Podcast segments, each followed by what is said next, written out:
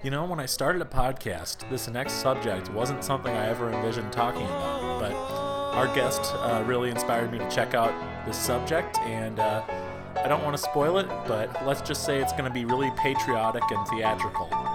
Brother? Is this podcast name taken? Is this podcast name taken? No, seriously, is this podcast name taken? I mean it for real. I don't wanna steal. Thanks for coming back to Is This Podcast Name Taken, the show about the things we're doing to stay sane in a crazy world. And uh, thank you guys so much for um, sending in questions and um, giving feedback on the last few episodes. We're trying new things. We're uh, branching out, and um, yeah, uh, a lot of good feedback on the new theme song I, I wrote for the uh, question segment.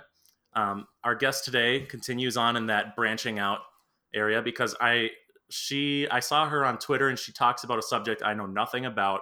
Um, she's very funny and um, her name is Rachel Milman and she is the host and producer of the podcast WrestleSplania. Hi, Hey, Rachel. How, how you doing? I'm good. Thank you for having me. Thanks for coming on. Um, so I, I have to ask you. I saw something on your Twitter today. This is you're going to be like, why are you asking me about this?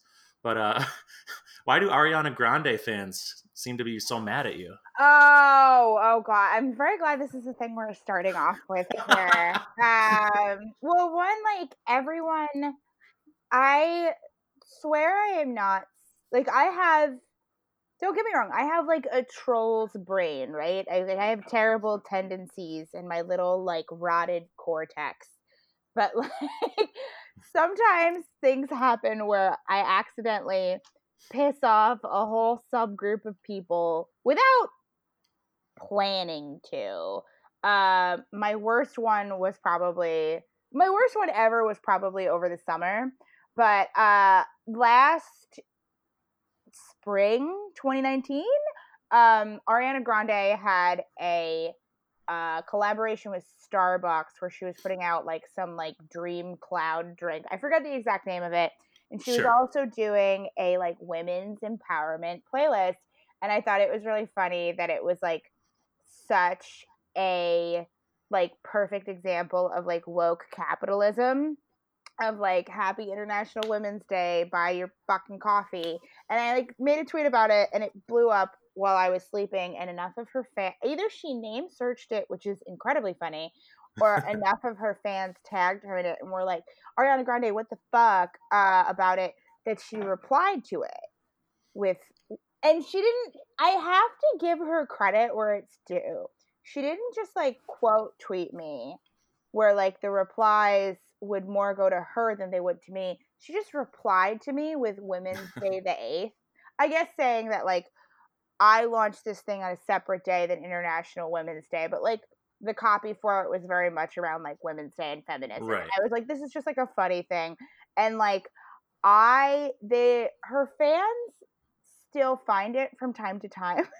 Sure. and since she's in a since she's in a new album cycle, a lot of them are like scrolling literally every single one of her tweets, and one of them is still a reply to me.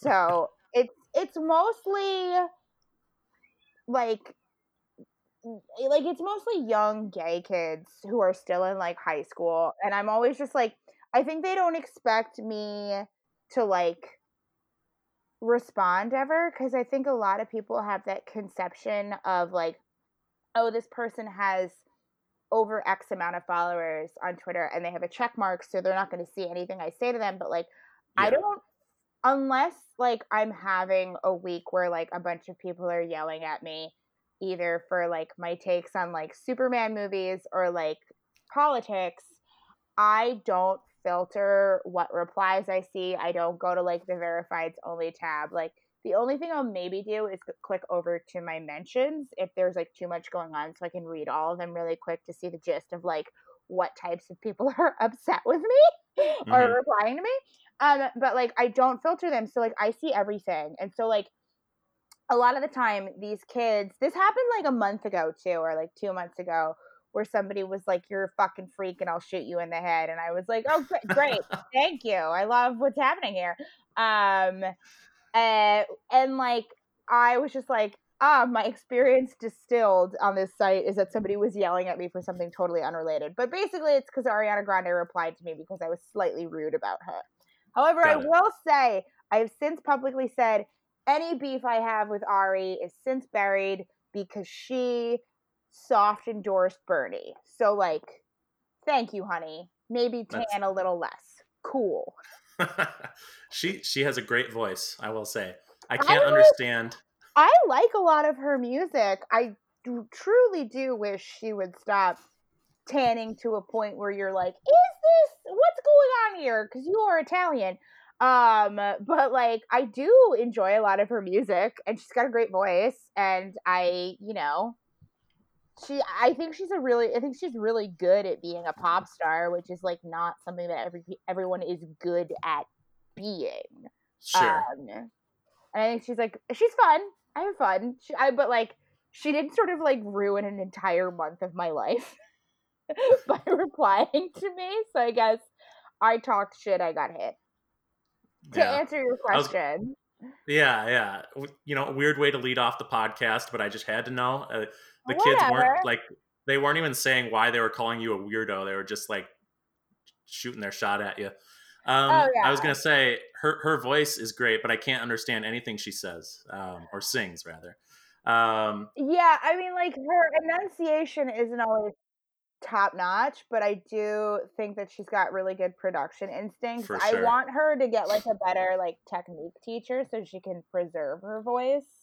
Cause like the thing I've read a bunch about like people with like big powerful voices who become famous who say like the first half of your career is you have your natural talent and you sing your heart out. The second half of your career and what gives your talent longevity is learning proper singing technique. I think it's like Mhm. Patti. I think it was Patti LaBelle who said that, but don't quote me. But it's like a lot of like older 70s, 80s, 90s, 90s like divas are all of that like no, you have to learn technique and you have to preserve your voice mentality and they're correct. So I hope Yep. she gets that. But I yeah, sometimes you can't understand what she's saying.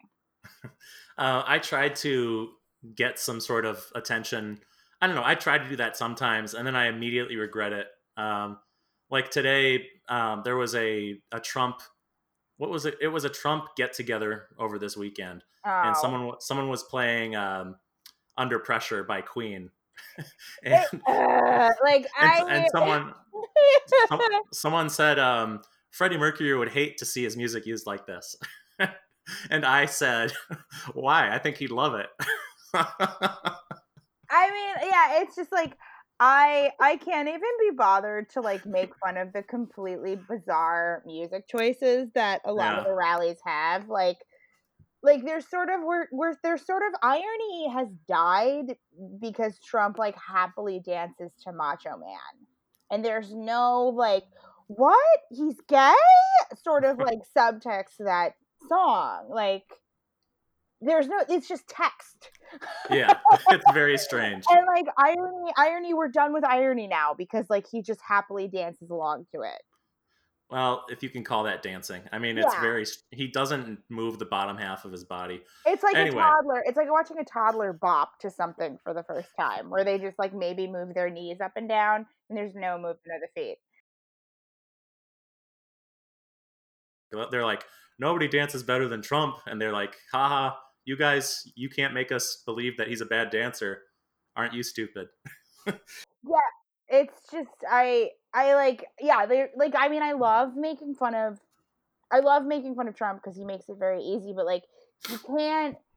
So many ways of it have been exhausted, and like Sure. you Yeah. have to find like the really good way to do it. I Yeah. think. Get get creative. Yeah, Well, that's- creative. That's that's why I can't watch SNL. Uh, I Oh. haven't watched it in years. Uh, but anyway, speaking of Macho Man, really great segue here. Ah, Uh, let's get let's get back to wrestling. So Oh, I'm curious, how did you get into wrestling? Uh, WrestleSplania is a podcast where Rachel, she had just recently gotten into wrestling, and then she is explaining wrestling to her friends and colleagues, and um, it's a great show.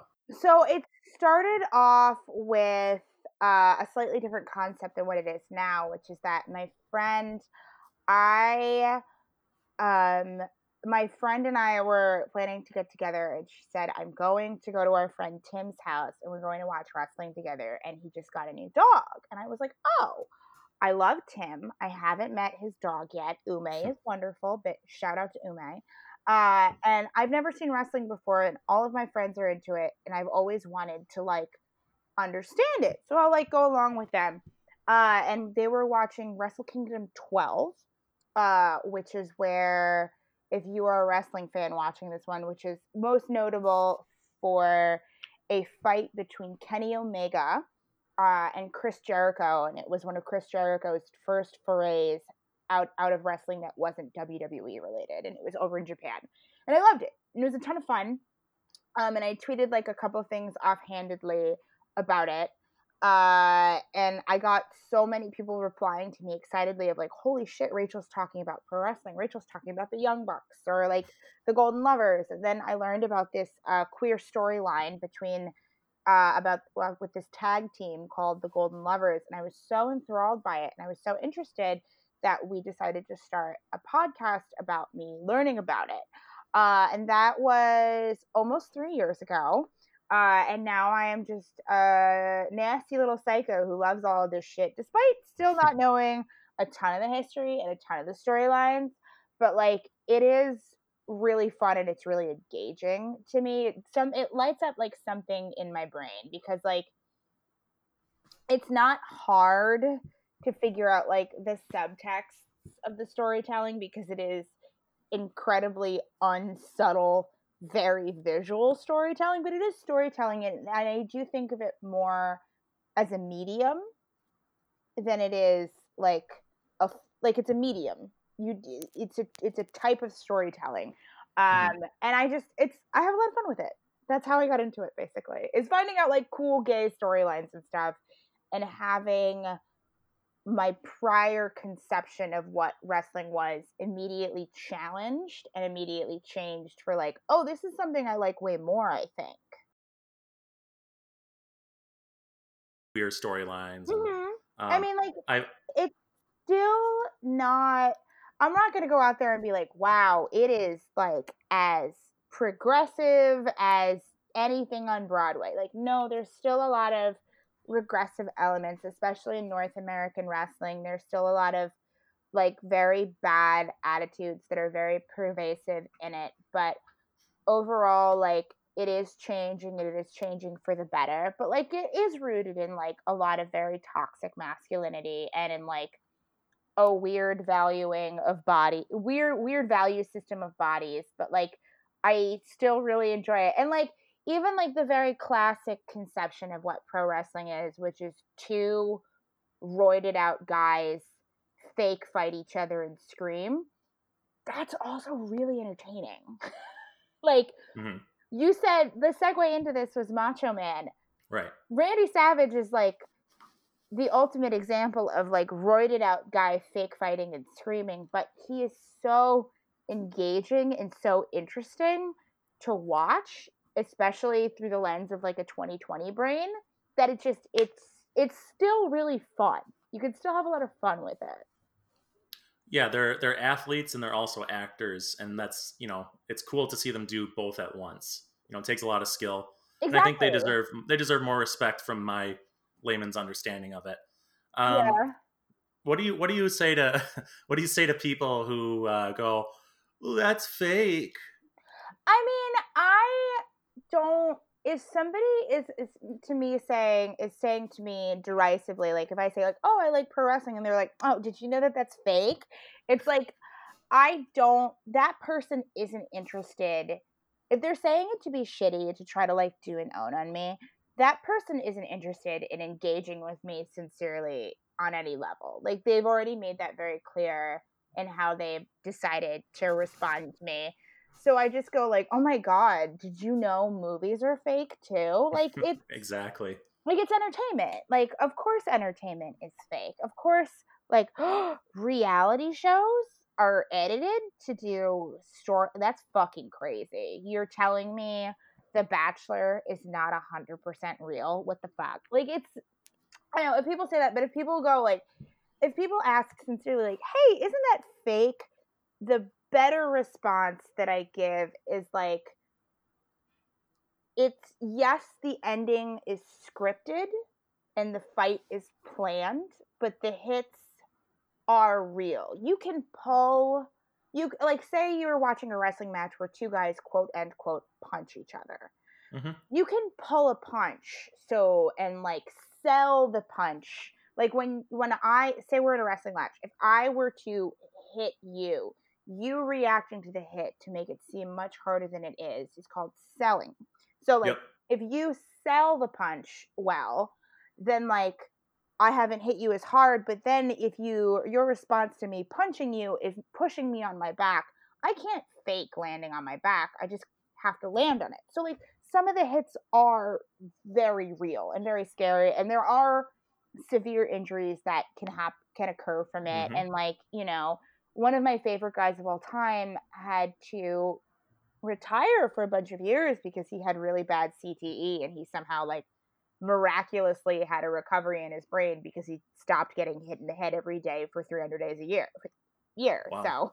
so you know um but yeah it is it's not entirely real but it's like i think i think one of the better analogies for it is um the real housewives is that like yeah, there's a planned storyline. You have a planned villain for like the arc of the season or the arc of the wrestling storyline. And like, but some of it is rooted in reality and some of it is rooted in like, oh, these guys might have a legitimate reason to not like each other. And like, I think that's a better analogy for it.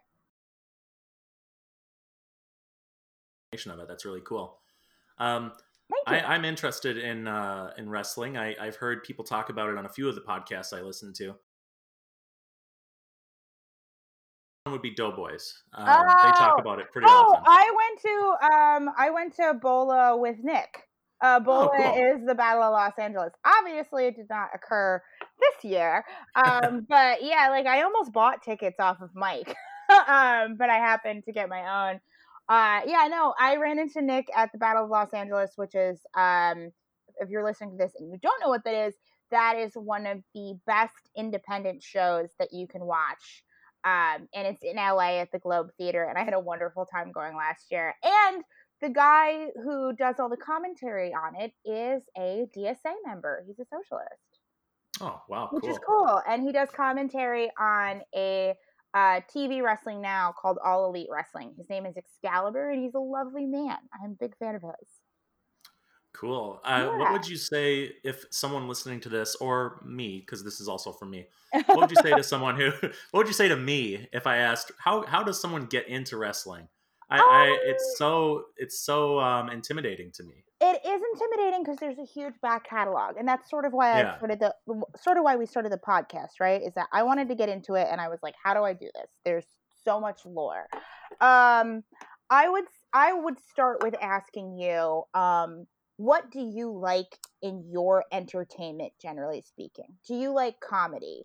Do you like action? Do you like like what do you do you, what do you like? Do you like something big and silly? Like do you love fast and furious? Because those are great movies. Um or do you like something like a little more like it's i would ask what you like and then i would find a wrestler Okay. who enjoys it. Because the thing about wrestling is is that yeah there's huge backstories. There's a huge like there's a hundred years of lore to learn but it is such obvious uh st- ob- an obvious style of storytelling that you could turn on the tv and just be like oh these two guys are mad at each other. They just showed a three minute segment why. Cool. And now they're going to fight each other and now i have learned about the storyline. Hopefully the storyline is good, but you can understand it pretty quickly. But like, I mean, unfortunately, because this show is sort of about what we're doing to keep ourselves sane while we're all in lockdown, you can't right now you can't really do the best way to get into wrestling, which is see it live. Because Yeah. for every single person I know who I've, and myself included, uh, even though I was very open to it when I first started watching and first started understanding it, um, was a lot of people like you can show them it on TV and be like, this is why it's cool because this story is about a cowboy who is mad at his old tag partner who is a gamer and the cowboy has been drinking too much. You might think I made that up. That's a story that's on AEW right now. Um, Wow. uh, yeah, you know, my friend the cowboy, Hangman Page, is mad at Kenny Omega, a gamer, and has started drinking too much about it. Uh, it's a great storyline. I love it okay. so much. Um, but like I could say that to you and you'll be like, "Oh, that's funny and cool," and you can watch it on TV and be like, "Oh, this is funny and cool," but then you see it in person and you understand it. My old co-host, I have to give her credit for her phrasing with how she said it, which is that the joy of seeing wrestling live and or seeing really good televised wrestling is ego death you are watching it and nearly every re- audience member over the age of 10 is watching it knowing that it's fake knowing that it's scripted and they know that they're watching a soap opera. But the true joy of it is when you can watch wrestling that's so good that you buy in anyway and you go from being like oh this is a really good storyline they're telling the story really well to like oh my god this is real this is real and i believe in it and i am totally hyped for it. It's like i i have a lot of like flowery language for it and i don't want to say too much to like scare people off of it or just be like or have people be like whatever freak you uh, obviously you love your fake fighting. But like to me when i like really buy into a wrestling storyline or a wrestling match it's like when you get a really good key change in a song Oh, and nice. just, like start ascending like you know the key chain change in the thong song? This is it's so stupid but it's true. Uh, the key change in the thong song is probably i would say one of the most like joyful moments in pop music. If you're listening to this and you're like wait i don't know i haven't thought about that key change in a while pause this right now go listen to the thong song and like i'm giving you a pause. One two three. All right we're back. You've listened to the song and th- and like hopefully at the key changed you experienced chills and you experienced like some sort of ascension in your brain and like some sort of like next level of joy. Because you're already listening to a pretty pretty joyful song. It's about butts but then you have like hit something higher and you have hit a new level of like enjoying something and that is similar to me for the ego death of what happens when you buy into a really good wrestling storyline Oh, so I would say I don't know. I don't know if this is the best way for you to get into it right now. What do you like in your storytelling? We'll, we'll Um, devise a plan for you right now on Mike. Really? Okay. This is Mhm. cool. hmm Um, I I tend to like stuff that I don't have to like. I'm not worried about. Um, um, Okay. and in those movies, oftentimes the suit actors would steal wrestling moves. Yeah, Um, Yeah, uh, I have actually watched a Godzilla movie, a Godzilla style movie with a pro wrestler I love. oh, cool. So it's like, Uh, yeah, like it's not hyper realism, but it's sort of like magical realism. Yes, there you go. Yep. Okay, you're looking Um, for magical realism. Okay. and I and I also like uh, you know uh, super crazy horror films. Like last week, we did an episode about Dario Argento, Suspiria, okay. super colorful and Yeah. it's not it's not trying to be realistic. It's not trying to. Uh, I'm gonna kick myself for not remembering the phrase. Uh, uh, where you're, you're trying to suspend disbelief. There you go. oh. I- Entertaining, colorful, uh, Okay. and and like I guess passionate. Like and I would actually say that. So this is interesting because this is not an answer I would normally give. Because for most people, I would say, "Oh, you like this? Go check out Lucha. It's really flippy. It's fun storytelling. There's guys in masks. They're kind of short and they're extremely yoked. Great, go for it." yoked. Um, or I would say like go watch Daniel Bryan at WrestleMania 30. It is David and Goliath. It is a great, beautiful story. I love it. I love totally buying in. Um, but for you, because you said you sort of like Godzilla elements and you like Argento, I actually would recommend a slightly more modern storyline that is going on in WWE right now with a guy whose wrestling name is Bray Wyatt, who has a secondary character called The Fiend. Mm-hmm. I think you would really like the Fiend storyline because it's super weird and like there's definitely highlights and lowlights, but like basically this guy Bray Wyatt, um, his real name is Wyndham Rotunda, by the way. Uh, um, he has a char- had a character that was sort of like this, um, like Southern Gothic, like swamp man. But then he came back and he started a sort of like a Pee Wee's Playhouse riff thing oh. called Firefly Funhouse, and it's on WWE. I think it was on Raw. And then he had an alter ego that he would turn into called the Fiend. And it's wow. it's goofy. Like the weird thing about Bray Wyatt is, and like if you don't agree with this, I do apologize. He's not the best wrestler, but he is really good at talking on the mic. He's really good at devising character work, and it is really fun in that regard. Uh, I would recommend The Fiend. I would also recommend. Um, hi, Meryl. Um, I would also recommend in Japanese wrestling. I would say get into um, Evil. Evil is a lot of fun. He uh, is a big boy wrestler well, he's like a big guy. Uh, he was a baby face recently, and this is how silly wrestling is: is that like people genuinely couldn't believe and were shocked and betrayed by the fact that a guy named Evil turned evil.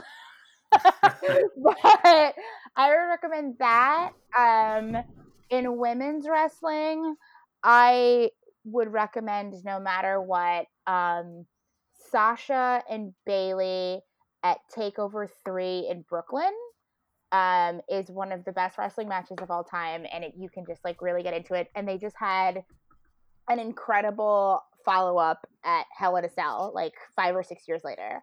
Um, and it's a beautiful, wonderful match. And no matter what you're into, just because it's so incredible. Probably most importantly, I would recommend checking out um, 80s women's wrestling because it's a combination of all the things that you just mentioned. It's super colorful, it's super gory. There's really good, like, there's an inherent suspension of disbelief in pro wrestling. Um, but it is some of like the hardest, nastiest, bloodiest wrestling I've ever watched. We have a whole episode, we've had two or three episodes we did on, on WrestleSplania, and I can send you a bunch of like match recommendations.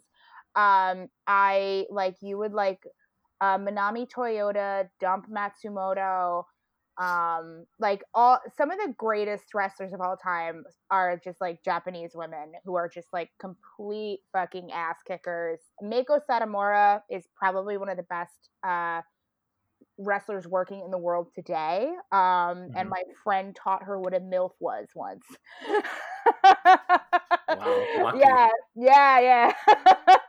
um, yeah, but those are the ones that I would I would recommend to you to check out because they're a ton of fun.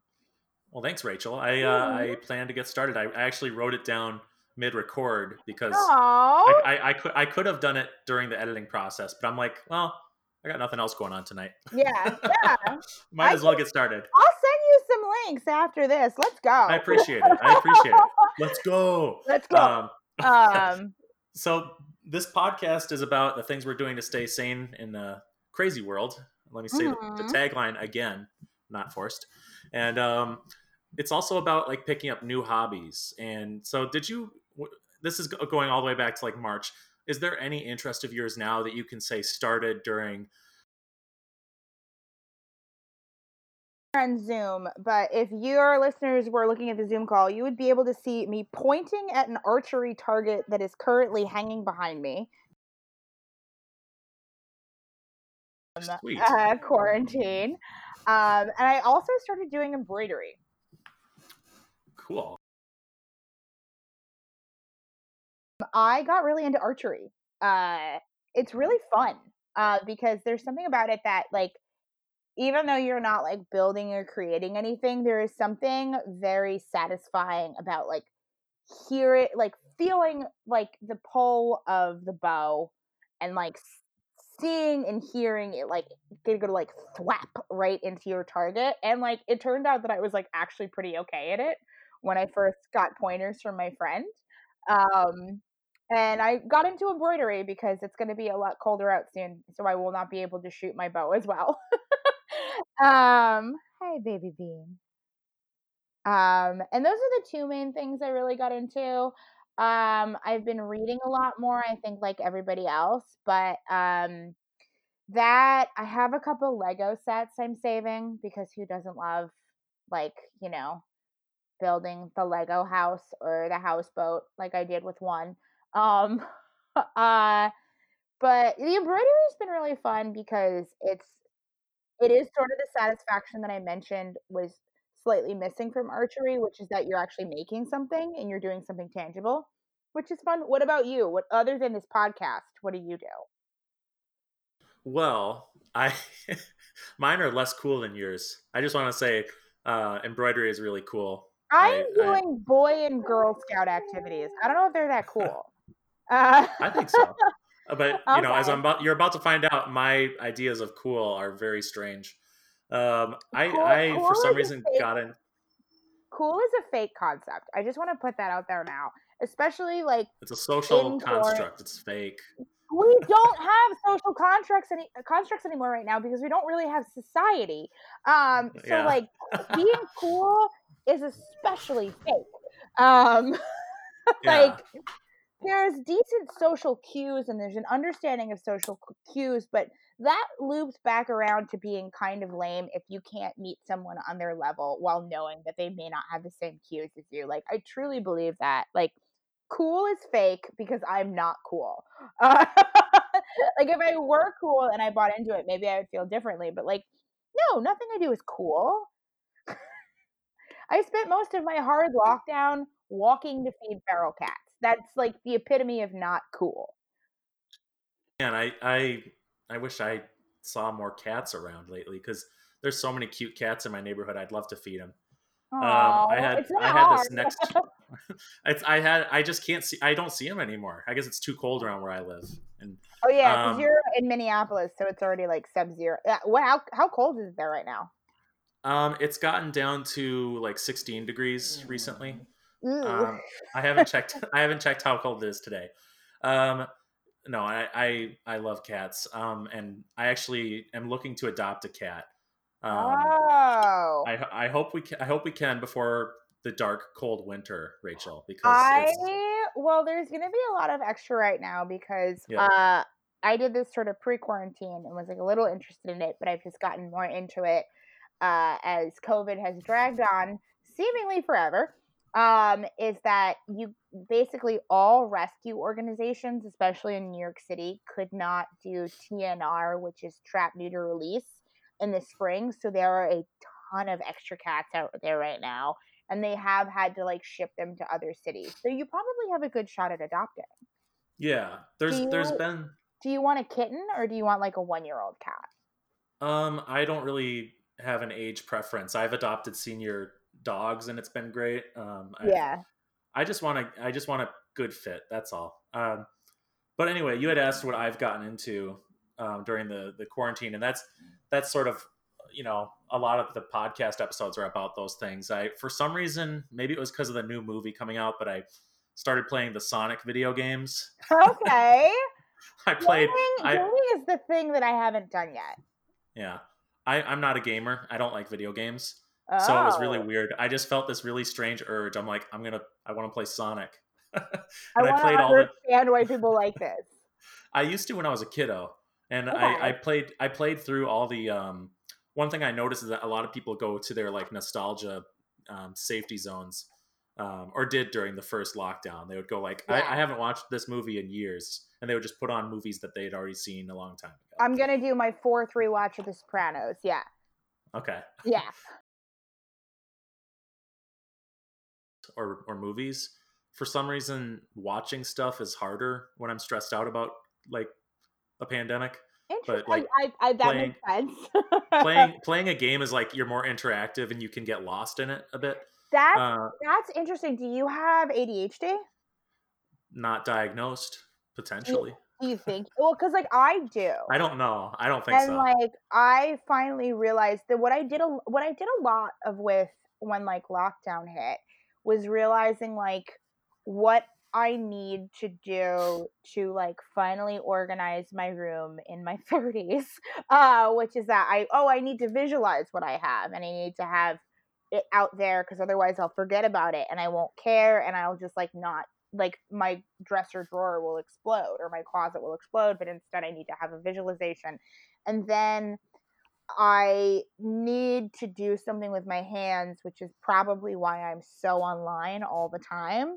But I finally, the embroidery thing is actually something that I picked up very recently because I was like so stressed out by like election results and like waiting and having every new update feel like the world was dying no matter what direction it went in yeah. um that I just like picked up embroidery and I finished my first one in like 5 days because I was like no I need to learn this I need to do something with my hands so I can just like keep myself going it's the same thing with like Legos but I understand that sort of like need to lose yourself in something hmm Um, and then real quick, the other two things were watching trashy reality TV shows, and it's oh like okay, ones?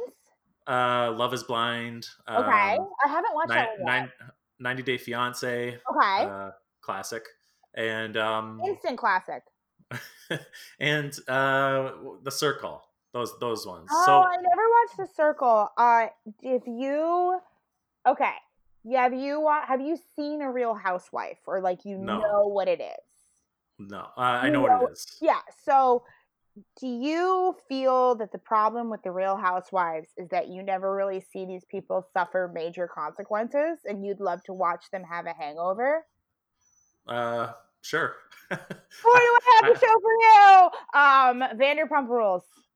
oh, I've heard that's good. Yeah. So like good. it's a spin-off of a Real Housewives franchise because it's about uh the employees of a restaurant owned by one of the Real Housewives.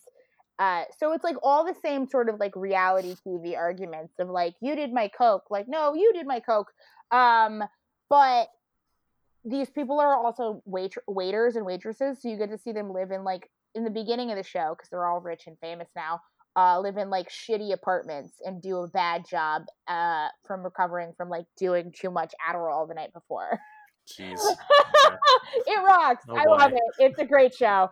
Uh, and I also I like The Bachelor.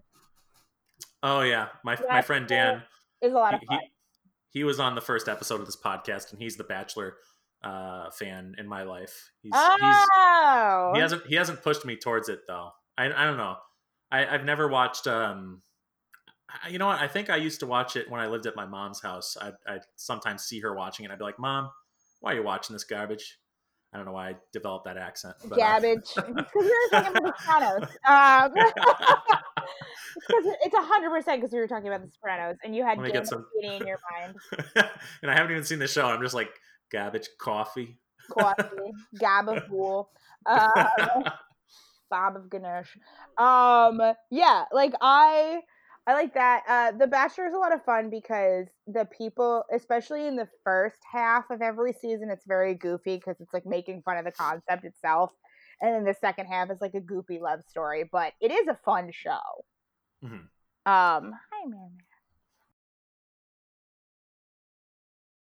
covered um, hobbies you picked up during quarantine, and you asked me about mine, which is very nice of you. Thank you. I am. I'm nice. Uh, I'm nice. I wish everyone believed I was nice. People always say don't. People don't. Yeah, I. I. It sucks. Yeah, I know whatever. what that's like.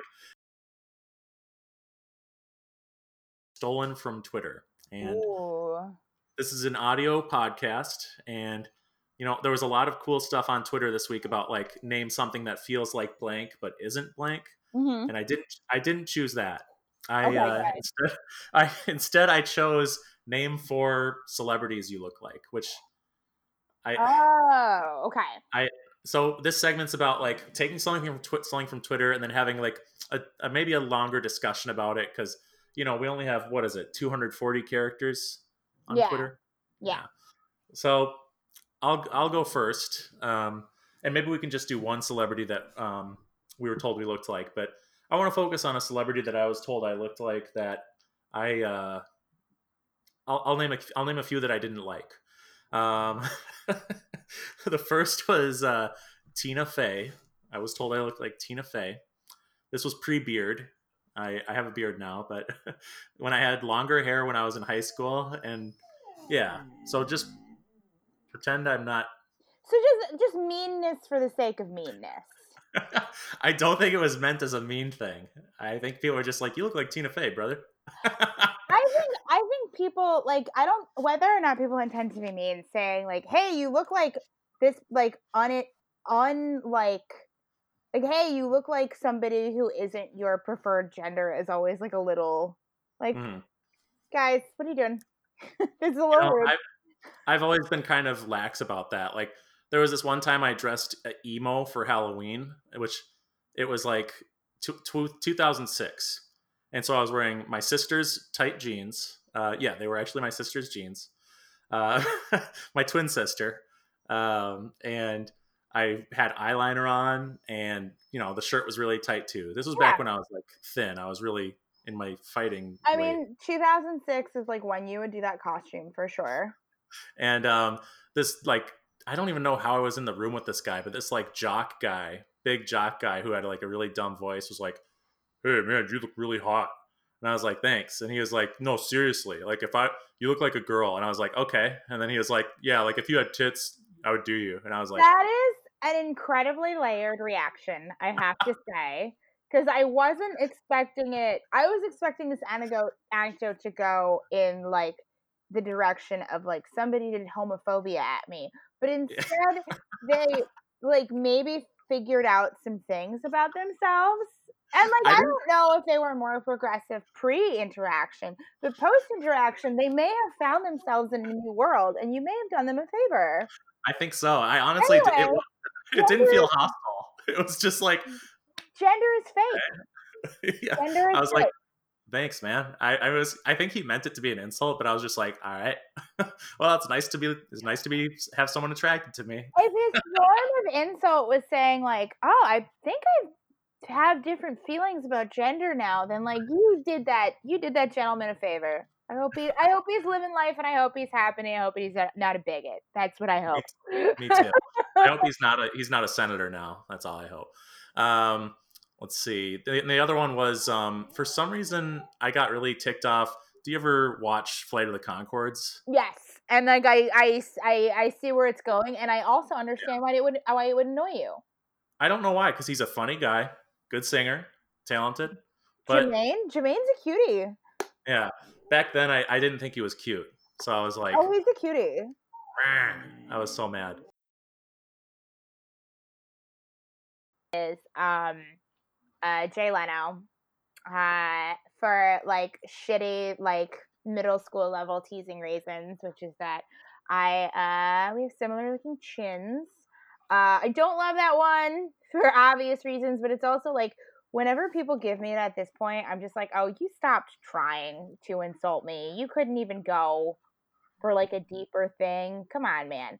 Uh, and the one that I get that I do agree with is um, Clea Duvall.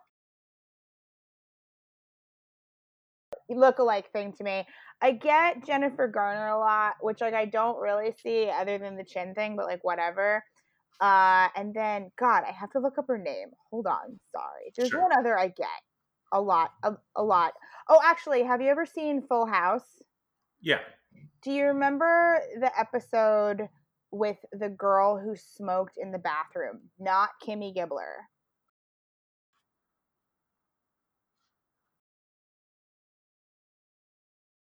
I looked a lot alike. Like as as 10-year-olds we were twins. It was weird. um, They're not very good. Uh yeah, that's what I remember. Is that I was like, I think I can stop. I, yeah.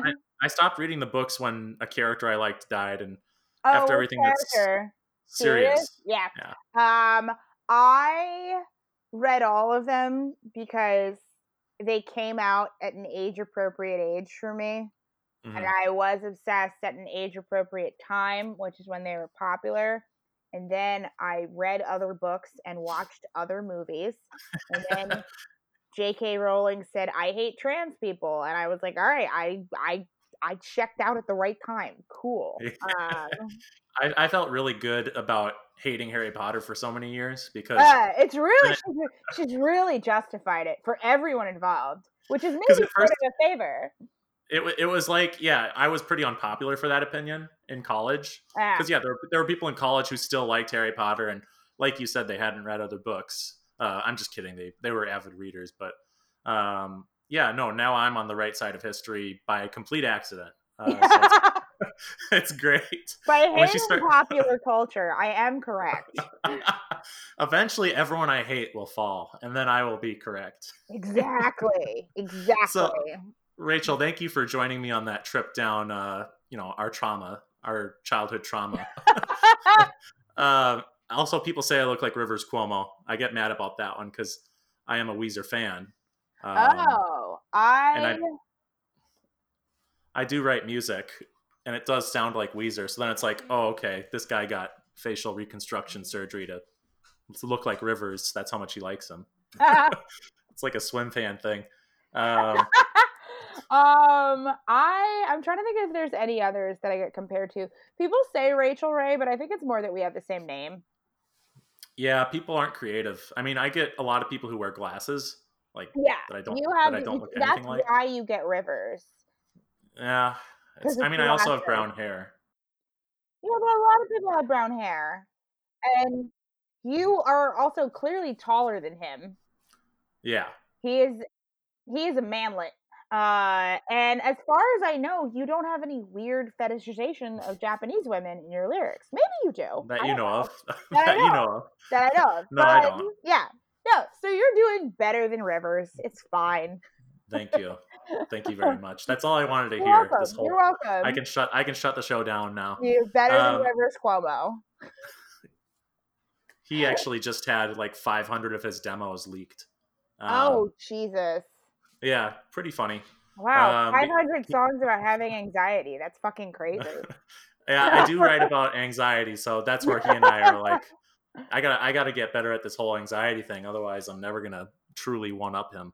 Um, God, I, I once had an article written about me and my music that was like, I think they meant it as a compliment, but like, the article was just about how I write about being like an underdog and a loser, and I'm like, thanks. I didn't intend to write about that. I thought I was a winner. Bad. My bad. Yeah. It's Sorry for- weird. It's probably very weird for you as a creator to have people ascribe things onto your art that you didn't mean to Yeah. put there. So, fuck me for existing, I guess. I know, right? Yeah. anyway, uh, the next segment we're gonna we're gonna get some of that childhood trauma and and fight back against it or against anything else we want to. Uh, this is called Dunk Fest, and the the goal of this segment is to think of something from our week and dunk on it, whether it's a person that pissed us off or um, a brand, um, a dog. You know, just talk shit about them. Like my dog is annoying me right now. I bucket. Um and I probably never will. Um Shit. In a larger sense, I would say the thing I'm still angriest at is uh, the total lack of responsible government leadership through a pandemic. Uh, and I also had a single glass of wine last night and thought about Ronald Reagan, and I'm still uh, fuck that guy. He's in hell. He he's in hell, and he's not being tortured enough. That's what I'm. mad. Maybe it's not current, uh, but It's okay. It's part of your week. um, yeah, it was part of my week to just think about Ronald Reagan and get mad. Um, Yeah, he sucks. oh, He's. I hate guy. that. I hate that people are like back when politicians were so classy. and They're so nice. Exactly the same. Oh God, you know what I remembered also last night and got mad about it when Hillary Clinton went to Nancy Reagan's funeral and we're like was like the Reagans were were good on AIDS and it's like fuck you, lady. Fuck Jesus, that's like the thing they were the worst at. you. Yeah! they, they ignored it.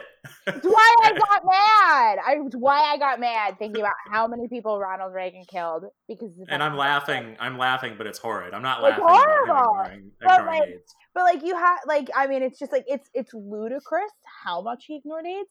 Um and then I got annoyed at a guy today who accused me of being racist because I made a joke about lean. I saw that. I did see that. Uh, yeah. But like It is I already it is I already purple. I already made fun of it. What more is there to say?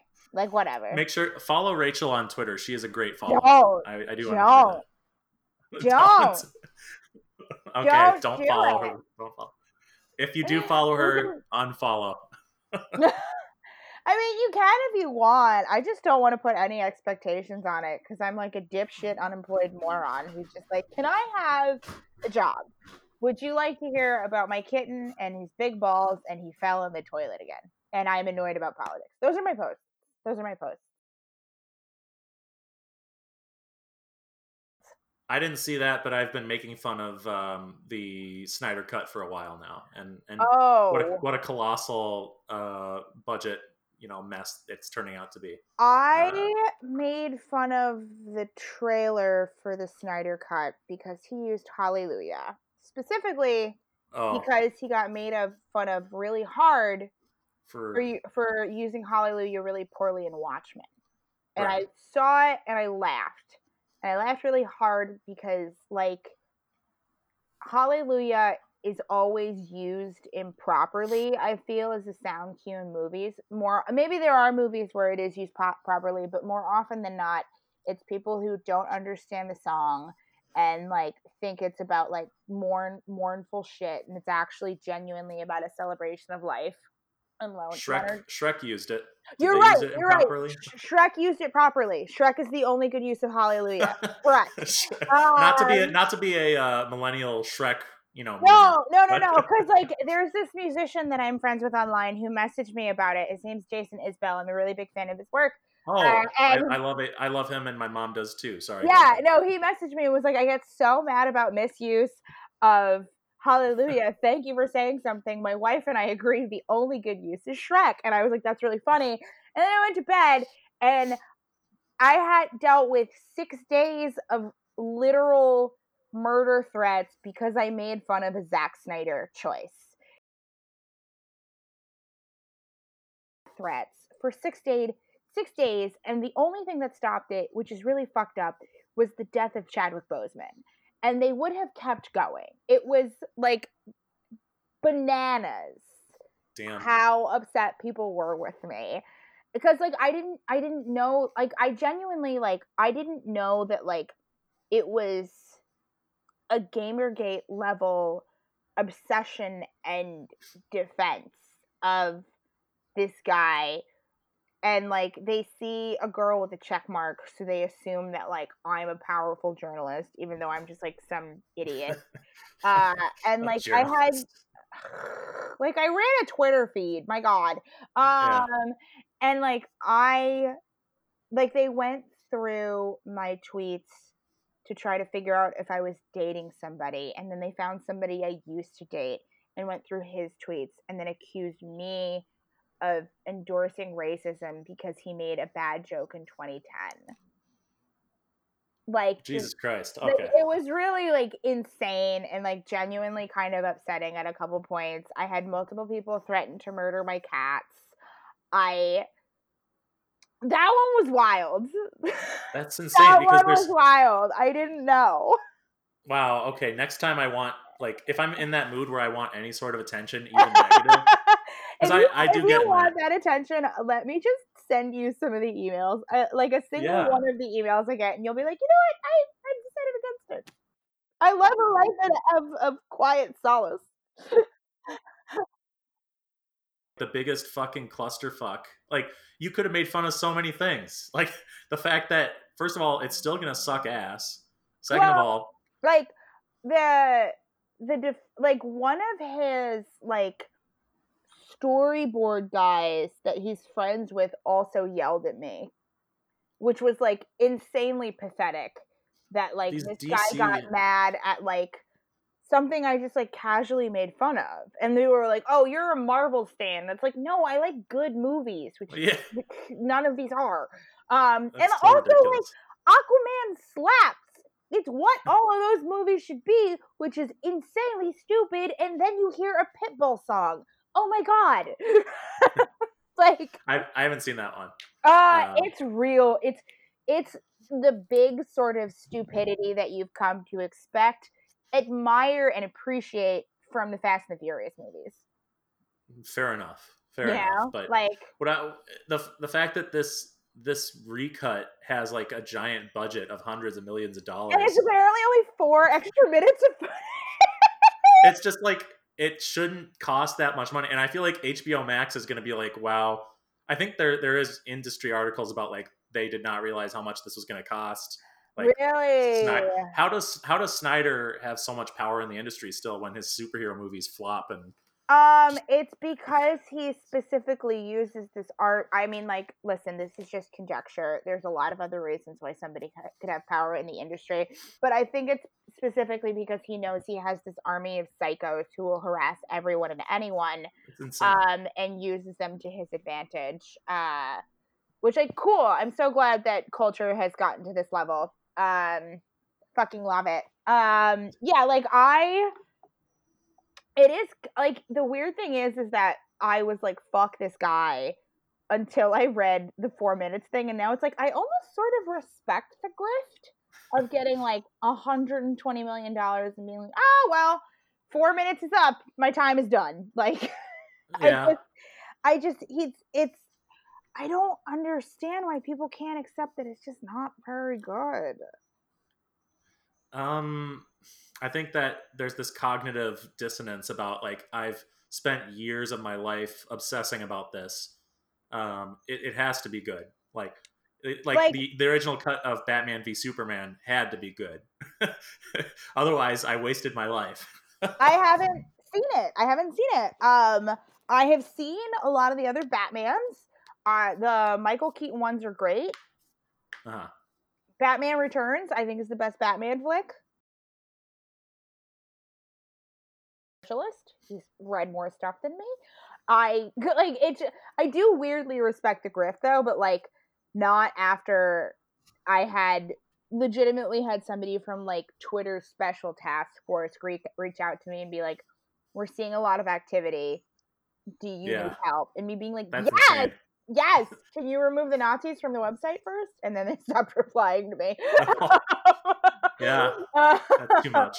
yeah, I it was it was a little absurd, but I mean, like I sometimes I just like accidentally piss people off, and I'm like, I had no idea they existed. Tweet about how Johnny Depp uh, is a, probably a domestic abuser because he has I a would never. he has a I would never. crazy defense army. It is not. Yeah, yeah, um, yeah. That whole situation, I'm not going to get involved in. Yeah. I'm going to stay in. I'm going to stay in my lane because It's almost seems like, like- one per two people can make Can a be bad shitty. thing happen, but one can still be worse than the other. It's crazy how that's possible.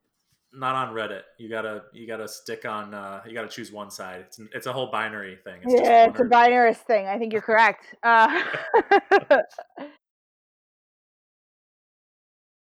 So if I posted anything about a Snyder film and everyone got mad at me, I would probably freak out. uh, well, the thing is that you would have to be a lady online because they, I do think they have a legitimate problem with women. Oh yeah, hundred percent. I'm not I'm not arguing that. They tried to report me to the manager of my own podcast. Oh yeah, I did see yeah, that. I yeah, that was genuinely very funny and like a great turn at that point of like, you guys are losers. You're not. right. What, What, are do you gonna report? Like, did you? I mean, it's not like you made fun of Zack Snyder's personal. You know, the reason why he stopped doing that movie. I was worried you were going to say that. no, I like, no, I was accused of that. Oh Jesus Christ. Okay. Um, I was accused of that, and like, that is not what happened at all. Like, people being like, uh, "How could you say this? This is about his daughter," and it's like, no, I. I didn't say that. Why would anybody normal know that? And they accused me of making fun of his dyslexia. Because they were like, uh, you said he doesn't understand the source material. Uh, you're ableist. You're making fun of his dyslexia. And it's like, dyslexia doesn't mean you can't understand concepts. Right. It They're was just they're like, it was just wild. they're weapon they're weaponizing social justice terms and trying to weaponize them against you and uh-huh. ugh. An- anyway, uh, well, yeah. Good thing I I don't have to be a woman online. I'm sorry. That sucks. I mean. It's not good for anybody, I will say. And I don't like to vault into like, oh, you're a woman online, ergo this always happens to you, because that doesn't happen Right. to everybody, and people still receive har- harassment even if they're not a woman online. So like, I don't, even though it's true and I could lean on it, I don't like to.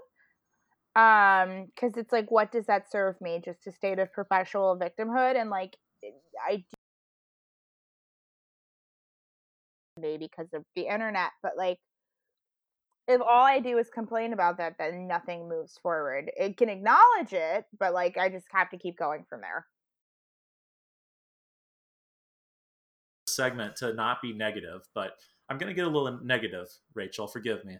Go Um, on All right, thank you. Um, so we recently found out that my grandma, who lives in an, an assisted um, living facility, it's an apartment complex. Um, she contracted COVID nineteen. Um, oh jeez yeah, and um, I, we're, we're wondering like, how did this happen? So first, we find out that her neighbor had it, and they went outside on the courtyard to have lunch. Um, and so we started blaming the the neighbor because he got stuck in his chair, and rather than like ask for an aide to help him, he asked for my grandma to help him up. And uh, she's nice and she's social, so she cares what people think, and she didn't want to leave him hanging, so she helped him out of his chair.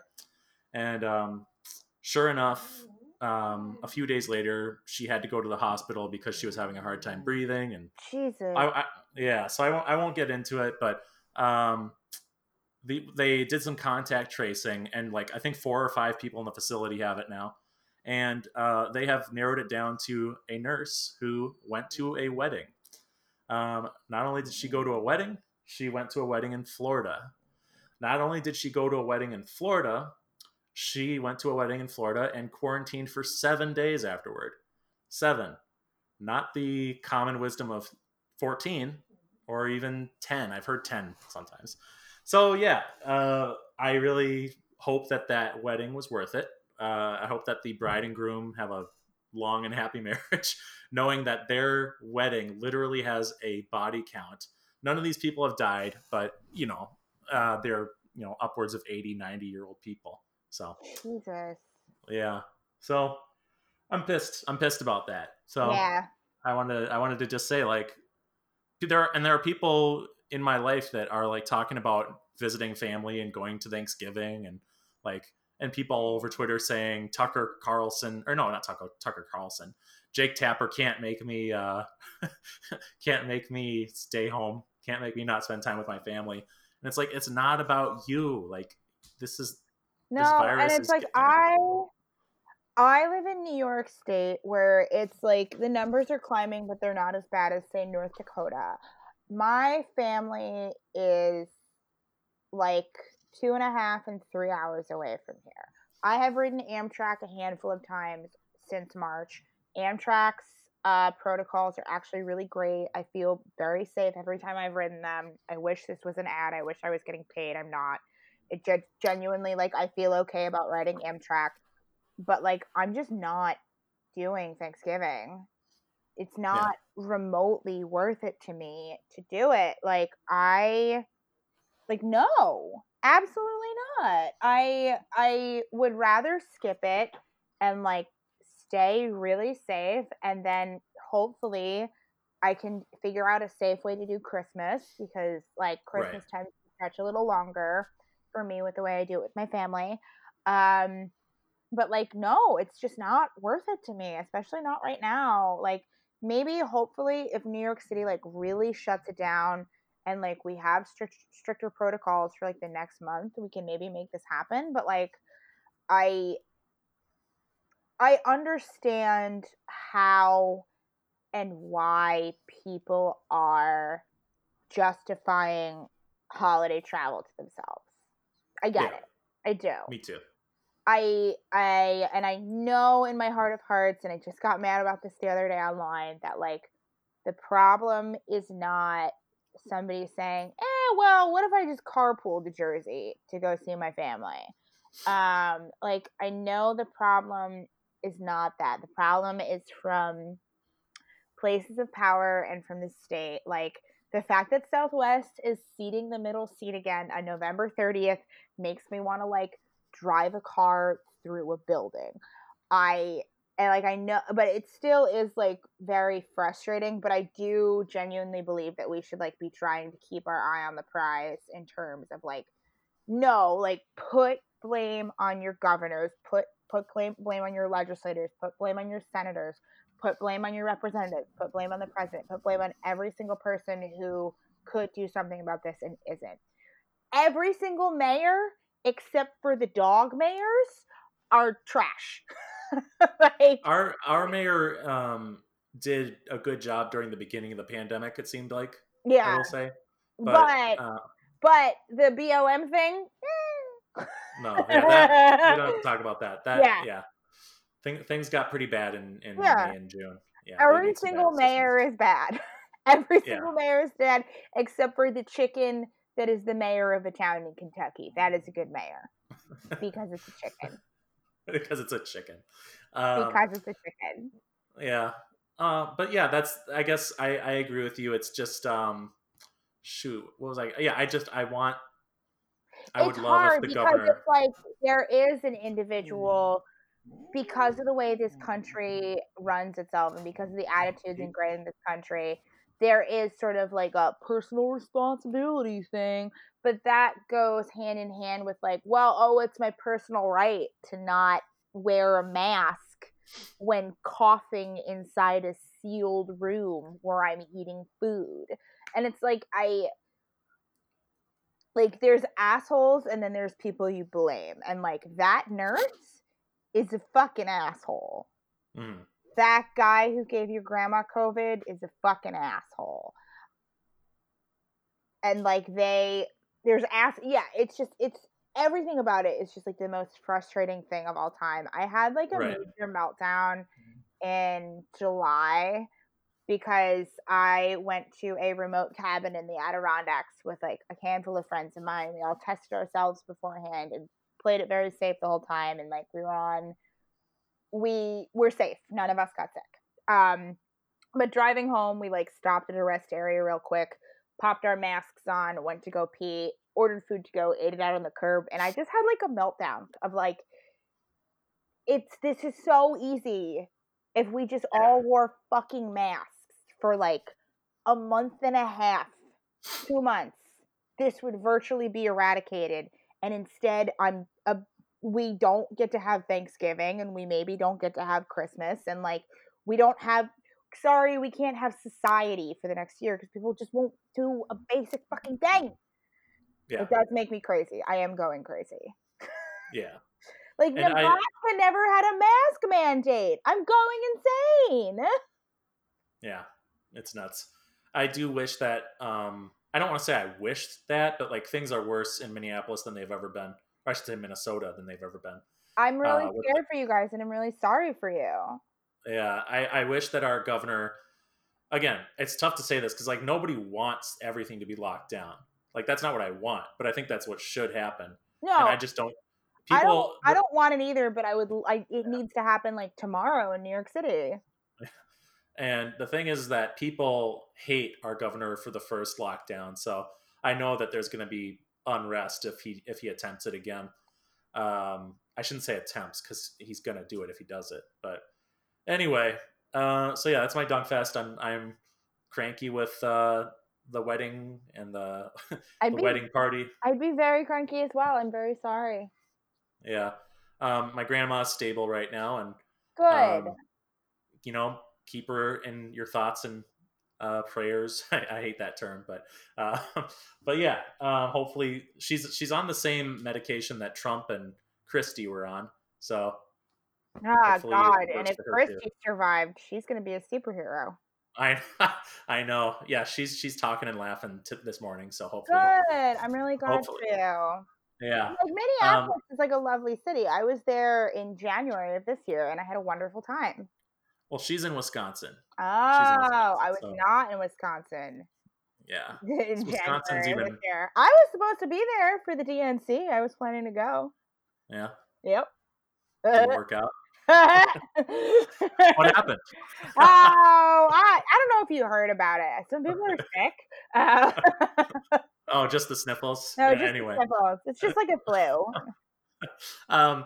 So yeah, that's that's um that's a Dunk Fest. It's a sadder Dunk Fest than usual, but yeah. Um, it's a it's a tougher week than usual. Yeah, um, I have one more Dunk Fest, which is that I hate sure. Jehovah's Witnesses, and I wish they would stop uh, recruiting my mother to their fucking cult. Thank you so much. Oh, so That's is she it. a member? Is she yeah, a member? Yeah, it's not good. I'm like really bummed about oh. it. Yeah. Dang. She just got herself oh. she got she's been going hard in the past couple months. Dang, I'm I'm sorry. I mean, at least it's not Scientology. That's the best I can offer. It's pretty close, but like yeah. No. It, Jehovah's Witnesses they say that like a hundred people are going to be in heaven, right? Yeah, yeah, okay, they, so they, I, I. Your mom's odds are, yeah. I'm so sorry. That sucks. It sucks so bad. I'm so bummed about it. I wasn't planning to talk about it. It's just like, it's. I don't. I, I've I've imparted a lot of lessons about what I do and don't talk about with my personal life in public. I have to because I have a profile online that I choose to keep uh, because it could get me a job. It does vet me attention. I could throw it away tomorrow and then like have private spaces and talk about my life and blah blah blah. But I don't. So I don't talk about everything in my life. But it is so massively frustrating that these people got my mom because they are it, it's bad they're a cult i'm sorry they're a cult if they want to sue me go for it i don't have any money if you can find my money that find me money that would be great thank you jehovah's witnesses you're still a cult i fuck you um yeah. like i just uh ah it's the best the best thing about jehovah's witnesses is that prince was a jehovah's witness for a while yeah uh, yeah and he he was still a jehovah's witness at the end of his life but he was distancing himself from it January, I was at First Avenue and I had like a big fat freak out when I realized that that was where I was like, oh, I'm. I didn't realize I was. It was for a wrestling show, and I didn't realize it was going to be at that venue where they recorded oh, Purple sweet. Rain. And I had like yeah. such a wonderful, like, oh my god, I'm where Prince was, sort Prince. of deal. And then I got to watch uh, one of my favorite wrestlers wrestle in front of a giant inflatable beer can. So that was wonderful. They do wrestling shows at First Ave. Mm-hmm. It's oh, called, cool. It's called First Wrestling. Uh, I'm a really big fan of what they do. Uh, and they booked uh, Orange Cassidy, who you should also check out. I will send you some of his matches.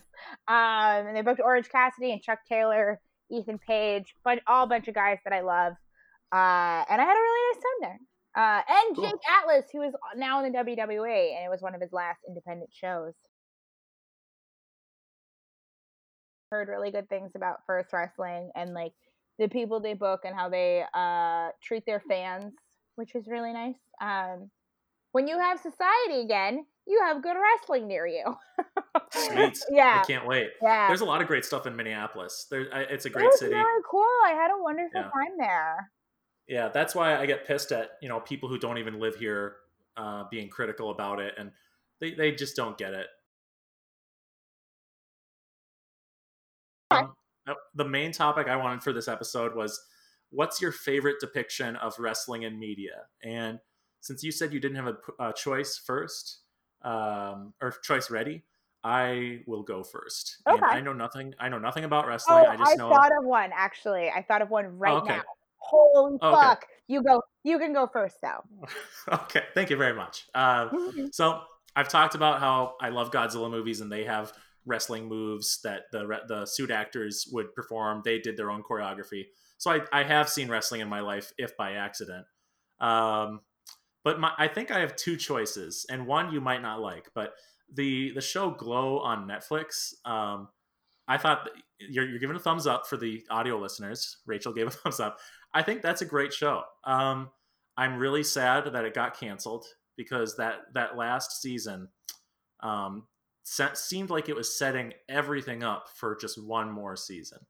uh, it, it seemed like it was an interstitial thing more than like, and that's that's one of the things people criticized about it was that it, it wasn't really impactful, unfortunately. I Um, I really love Glow. I think it's yeah. great. It's a Um, great show. It's a great show, and it was actually almost my choice Oh. because what I like about it is that they get into the wrestling aspect, but then the show is just about these people's lives, and that's what Yep. wrestlers are actually like, and that's what the wrestlers I actually know in real life are like. Like they're they're they're dudes, they're they're ladies, they're just they're just people I know, and they're good people, and like they have a weird job and they chose a weird job and they have a weird lifestyle but a lot of it like more often than not their hearts are really good which is really lovely Yeah, the characters in that show are all really well done, Yeah. well drawn.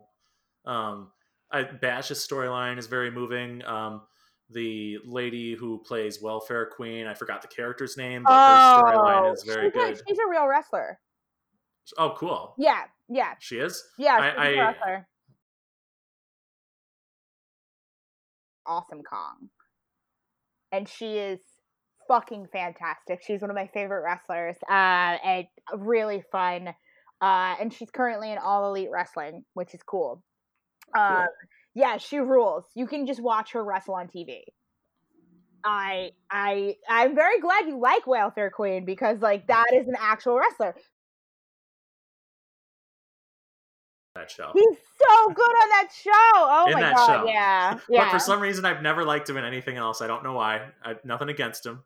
Marc Maron stands. Don't come after me. He's, he's not. He's not a cult of personality like Snyder. Um, and then my other pick is, and this is one where I'm not sure if that would be offensive, but uh, Always Sunny in Philadelphia.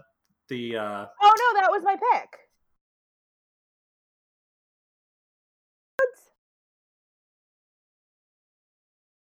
okay Uh, so that is a good choice and i do like that one a lot. Okay, Sunny is a really funny thing uh portrayal of wrestling because you can tell that the guys who wrote it are wrestling fans. Episodes his specific portrayal of what older wrestlers are like is actually just what old got old old professional wrestlers are. Like Right. they're they it's that's just he'll just like, yeah, I'll just do this for 20 bucks. I don't give a shit. Okay, cool. thirty bucks weekdays, fifty bucks weekends. yes, that's actually what it's like. And like Ro- uh, Roddy Piper is like one of the greatest to ever do it, and like I love him in They Live. Like he's great. Um, and let me read off one of my other de- favorite depictions of wrestling, which is a tweet. I have to. I have to Sure. warn you. Izaak King, I Z A A K I N G, uh, tweeted Wrestling movies. I'm sad and I have something p- to prove to my dad. Actual wrestlers. My name is Nutbuster Mike and I don't care if I die. Like that is an actual depiction of what wrestlers are like because like I used to live with one. His name's Hot Sauce Tracy Williams. He is a very good friend of mine. I adore him and his dog and he is a good man and he should be the Ring of Honor champion. Um but like sometimes you are sad and uh want to have something to prove to your dad or like sometimes you're sad about your dad but most of the time i feel like most people even if they have i'm sad about their dad mentality or like my name's rachel and i don't really give a shit if i get hit by a car today and i think that's actually most people but that is most wrestlers except their name is just nutbuster mike instead of rachel like most of the Mike. my name is Nutbuster but Mike Mike and I don't care if I die. that is my That's favorite cool. depiction of wrestling in media. I love it. Yeah. I love it. I, it's not what I expected, and that's what makes it so great. Yeah. Uh, and the Always Sunny episode, at, to your point, it is not mocking of wrestling. no. Like I've always watched it and been like, wow, these guys, you know, they make me respect wrestlers because like uh, they they talk about how it, like the story involved and um, the maniac is uh, he talks about how kids uh, that's that's how they do it now with these props and Domaniac, yeah.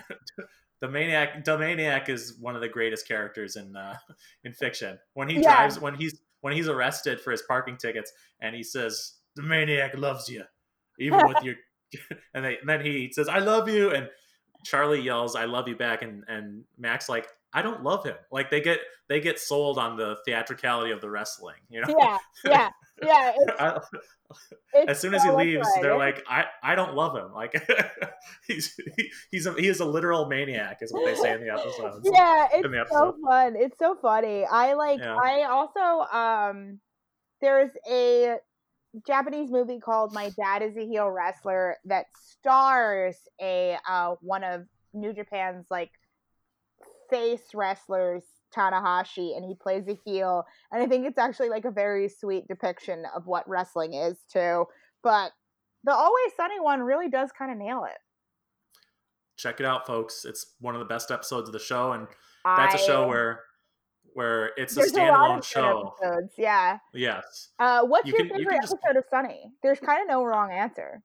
right. That's that's the beautiful thing. Um, you know, I think it's either Max Bang or Mac bangs Dennis's mom, or um, yeah, Max banging Dennis's mom, or Frank's Little Beauties. Um, oh, Frank's Little Beauties is. I just rewatched it recently. Um, I really like. Um, what's the uh, Storm of the Century?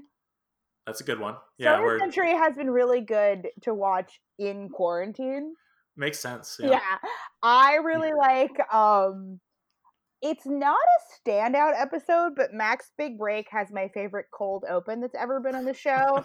and it also has the two wars bit, which I genuinely adore. Um and I I have to say the Nightman Cometh is a great Oh, yeah. episode. It's so fucking good. And I love Charlie. yeah, You know Charlie Day writes all the music, right?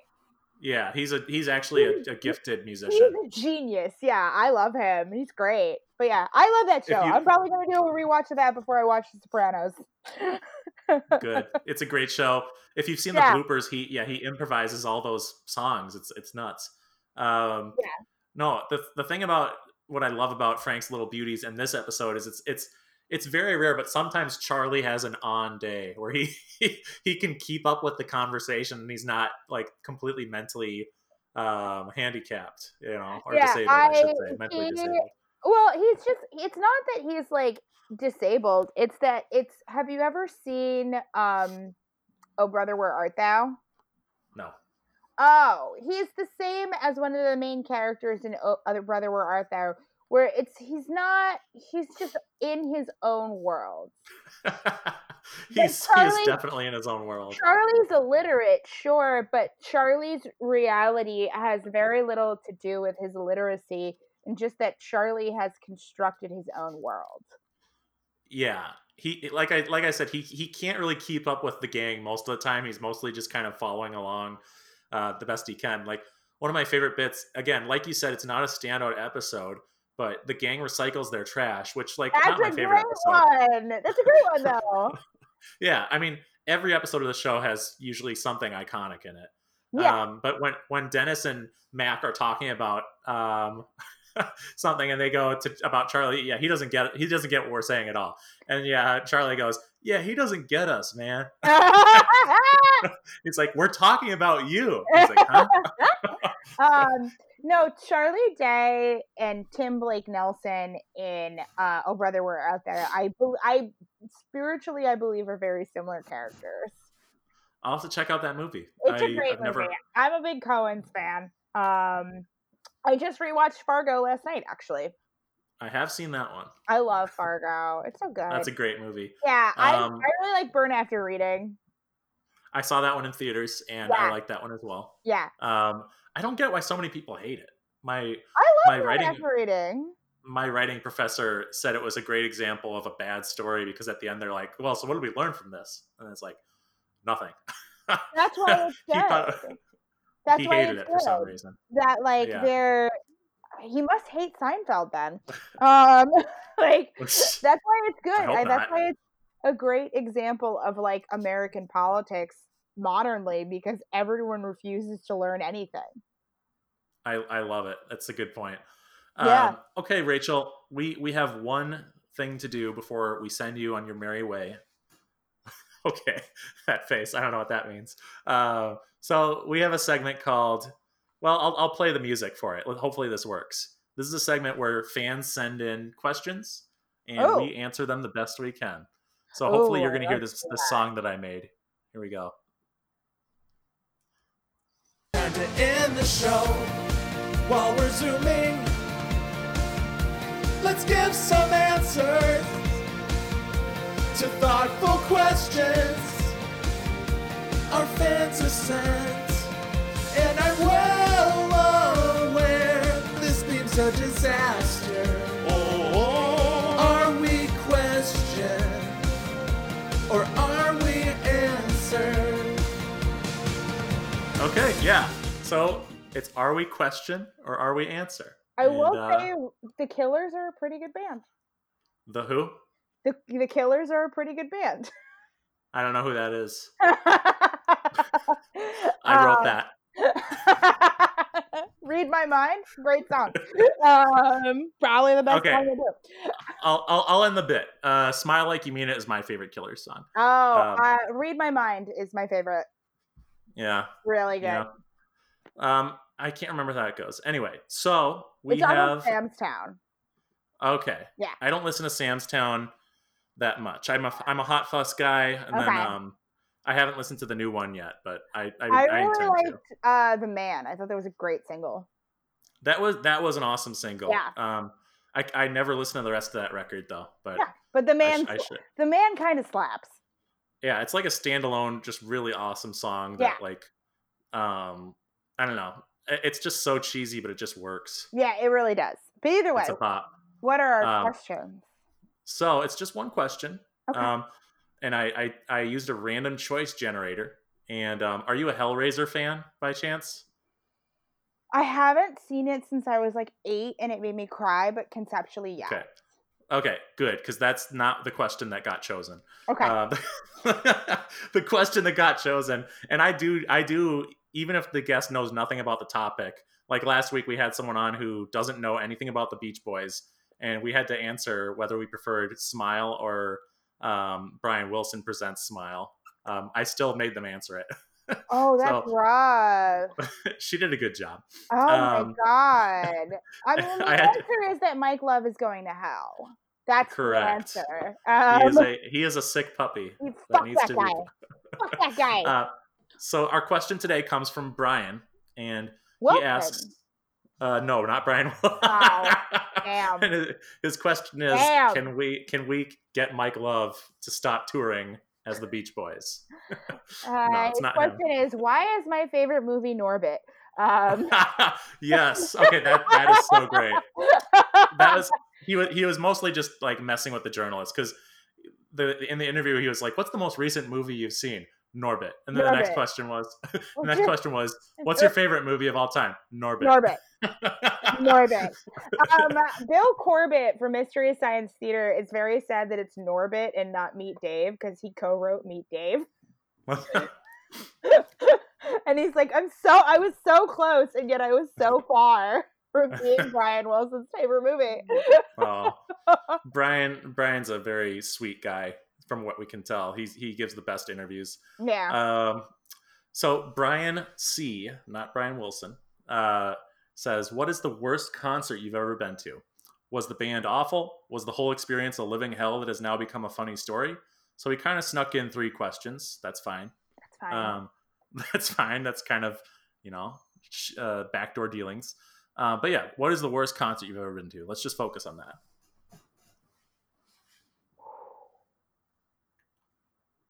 I've been to a lot of shows, been to a lot of concerts. Hmm. That's a tough one. Because, like, I even the bad concerts I've been to have, like, such a funny angle to them. hmm Like, I saw plenty of mediocre shows in, like, the MySpace Screamo Boom. Um, Hmm. That one's tough. You go first. Okie dokie. So, I am a weird guy in that I I listen to all sorts of weird music. Uh, I I have been a fan of this doo-wop group for a while called Little Anthony and the Imperials. Okay. Um, and they are phenomenal. They have amazing harmonies. Um, the lead singer sings in a beautiful falsetto, and he still has his voice in his 70s. Oh, cool. Um, Yeah, and so they came to Minneapolis. They came to um, the what's the venue called? I'm gonna blast it, so I got to get the name right. Um, it's a really stuffy venue. Sort I've of, heard yes, of that venue. cool. So yes. I was in my 20s at the time. I'm 31 now. Um, and they were like, they treated me and my friend, who happens to also like Little Anthony and the Imperials, like shit. Like they were like, um, "Hey guys, what are you doing here? Like, you know this is there's gonna be a concert here, so you, you probably want to finish your food soon." And I'm like, "No, no, we we came here for the concert." And uh, so we got treated like shit by the staff. Um, and the band. so I want to make it clear that like Little Anthony and the Imperials are at this time they're in their 70s and they're extremely they're still a great vocal group. But the show was so bad. Um, the lead singer was suffering from a cold and we we had a table right in front of the stage. So he literally coughed and sneezed right in front of my face. it was so it was so bizarre. Like cuz I'm like on the one hand I'm like ah, wow, this is so cool to be close to one of my favorite singers of all time. And then he's uh, right when he's about to start singing, he goes, and I'm just That's like, whoa, bad right now. What's that? That's especially bad right now. I know. I was thinking, like, wow, imagine if that happened uh, right now. I would be freaking out. Um, but yeah, and they they only played like one or two songs that I liked, and there was this one point in the set where they're like, "All right, we're gonna do something a little more current now. Are you ready?" And then they started doing "Kiss" by Prince, which uh, that was almost 30 years old at the time. So it was it was like, okay, yeah, this is the show I bought tickets for. This is what I signed up for. Yeah, That's current to this crowd. this is Um, your and then- capper. They're like, we're gonna we need to stay fresh and uh, we're gonna do something from 30 years ago as opposed to 50. Um, so yeah, Um, it was it was a tough concert. And then at the end, they they had told me ahead of time, like, hey, if you bring a vinyl record, um, the band will sign it after the show. Um, and I bought tickets to like the front, like the best seat in the house, just because they I guess they didn't have a big draw and you know um yeah not many people bought tickets for it or something. Um so what wound up happening was they did like a 30 minute set and then took a break and then did another set. Um so you had to buy tickets for both shows i guess? I don't know. Anyway so they did not take they did not sign my thing after the show because you had to buy like you had to buy a VIP thing in addition to see, buying both shows in order to uh, That's get your thing absurd. signed. That is absurd. Yeah, it was really it was really weird. I think they had a weird um, tour manager at the time because nobody seemed to know what was going on at the venue.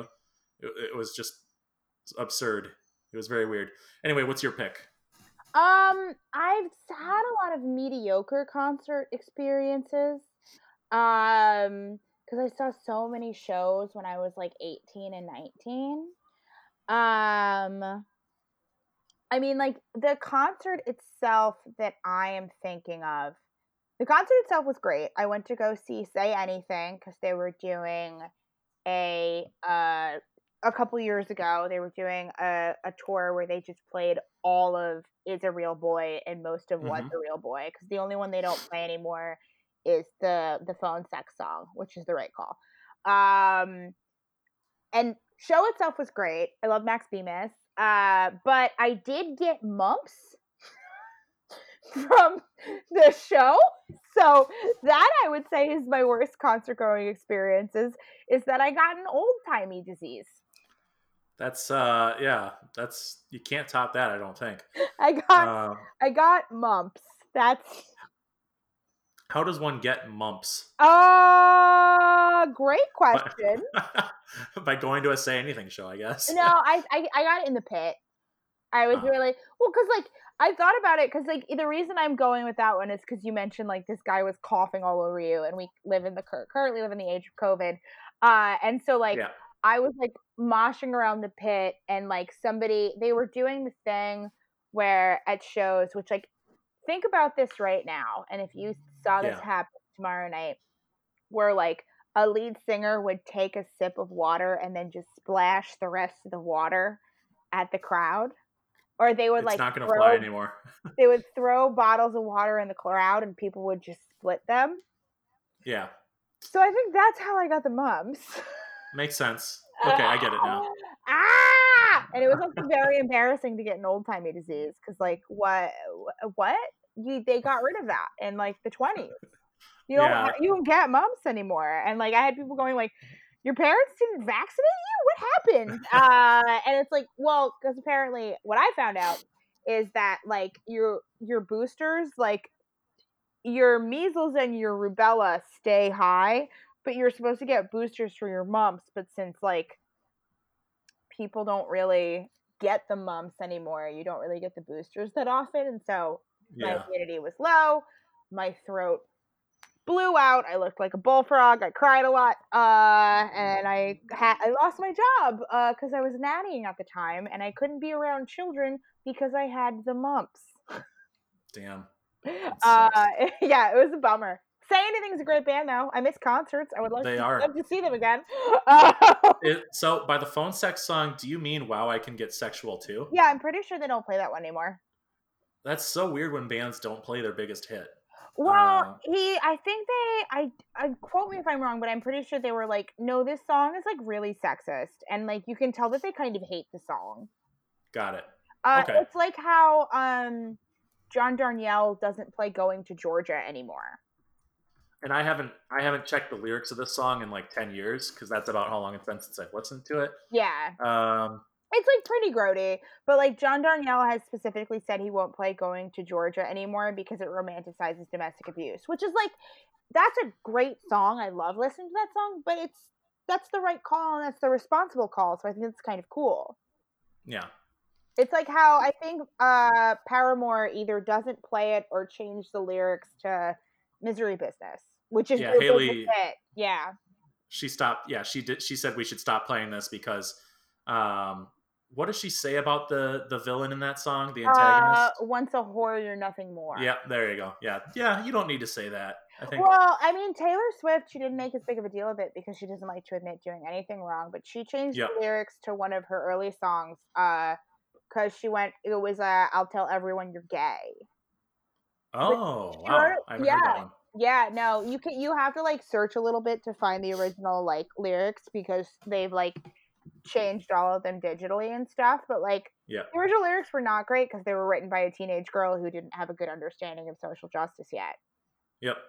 No, and I this this is probably a topic for another podcast episode, but I don't like when bands go and digitally erase things, but I think it's it's cool to evolve your standards and change things live maybe. Yeah, I mean, like, I think it was early enough in Taylor Swift's career and it wasn't an iconic enough song of hers where like changing it was like I mean it was like a pretty it was a pre- it was a pretty popular early song of hers but like she changed lyrics and that's the right thing to do and that's the responsible thing to do. Um, speaking of Taylor Swift, I meant to mention this earlier, but I tried to get Taylor Swift's fans' attention by um, making fun of them because they were they were responding to every Pitchfork review, or no, I'm sorry, every Pitchfork tweet and saying, "Give uh, give Oh what's my the album?" god! Uh, Yeah, yeah, yeah. folklore. Give It's Folklore. got- It got a good review. You people are But insane.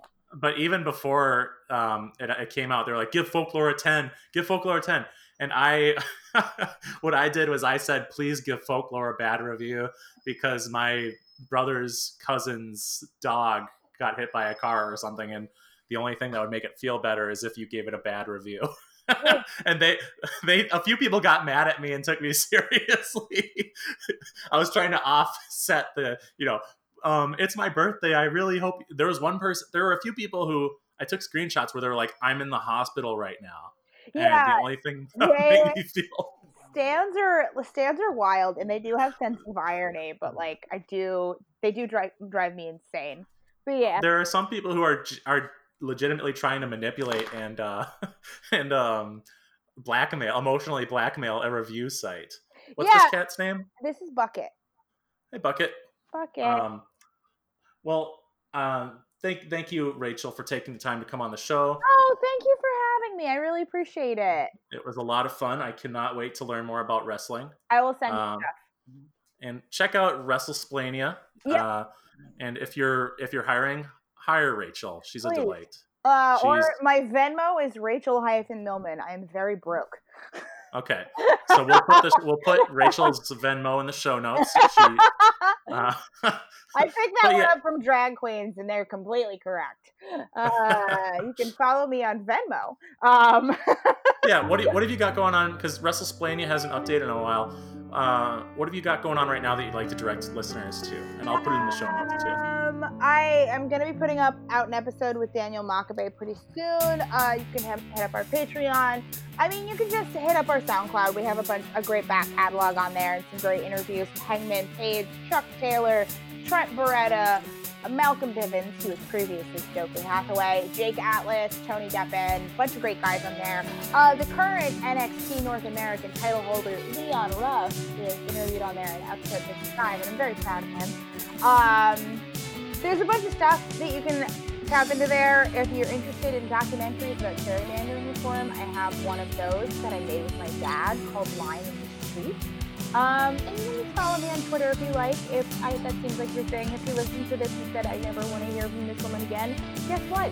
You don't have to follow me on Twitter. No one's going to hit you. Um, that, that's awkward because I was gonna say we're having a sweepstakes and you have to follow Rachel in order to, in order to win. Oh, you do? All right, then you have to follow me. I'm really sorry. My bad. Yeah, sh- and she is going to live in your head rent free, folks. All right. Um, Rent free. but yeah. All right, guys. So that rent freeze is that what you said? I said We rent should be doing that. Rent we should free. be doing a rent, I'm living rent rent free freeze. in your head. Um, all right. Well, thanks for listening, everybody. I'll see you again next week. Uh, Rachel, take care. Thank you so much for having me. Check you next week, folks. Bye. All right, folks. Another successful week. I said successful wrong. Yikes. Um, follow us on ITPNT Podcast for Twitter and Instagram and Facebook. And make sure to send in questions that we can answer at the end of the show. Uh, otherwise, I don't have anything else to add except I just hope everyone's taking care of themselves. I know it's really hard, but I believe in you, and um, I'll see you next week if that's any consolation.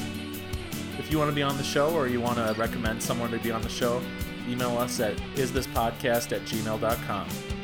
All right, guys. See you next week.